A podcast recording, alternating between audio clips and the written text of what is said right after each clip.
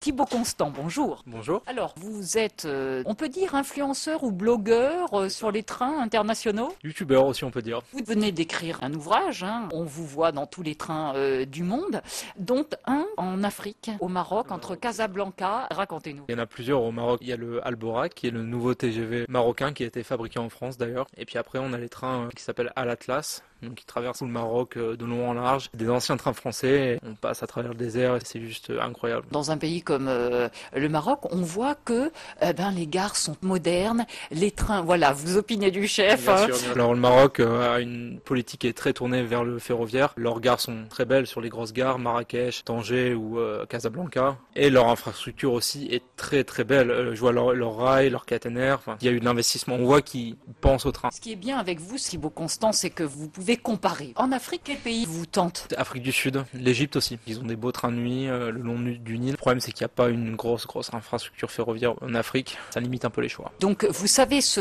que les trains de nuit veulent dire. La France vient de relancer son plan, un train de nuit. Qu'est-ce que vous en pensez Parce qu'on a l'impression, avec tout ce que vous nous montrez en images, on est un petit peu vieillot. Hein Complètement. Alors on est très Complètement, vous dites. Euh, Ouais. Alors, oui et non, euh, SNCF est en train de rénover 90 voitures couchettes. Il n'y avait pas de prise. euh, il y De avait prise de pour le- prise de prise électrique par exemple parce que maintenant on a tous un téléphone on a besoin de recharger son téléphone raconter dans votre livre que vous avez traversé l'Angleterre et on vous sert même le petit déjeuner au lit. dans le Night Riviera de la Great Western Railway c'est un peu impressionnant parce que la, la steward vient dans votre lit et vous pose le, le plateau c'est génial Vous avez traversé aussi les États-Unis. le train n'est pas du tout développé là-bas il y a un endroit entre Boston Washington et New York mais euh, dès qu'on s'écarte de, de ces villes là il y a absolument rien C'est ça, c'est pour ça que le président Biden veut relancer aussi les infrastructures, mais un chantier énorme à faire. Il y a absolument tout à recréer. Et Les voies ferroviaires sont privatisées par des compagnies de fret.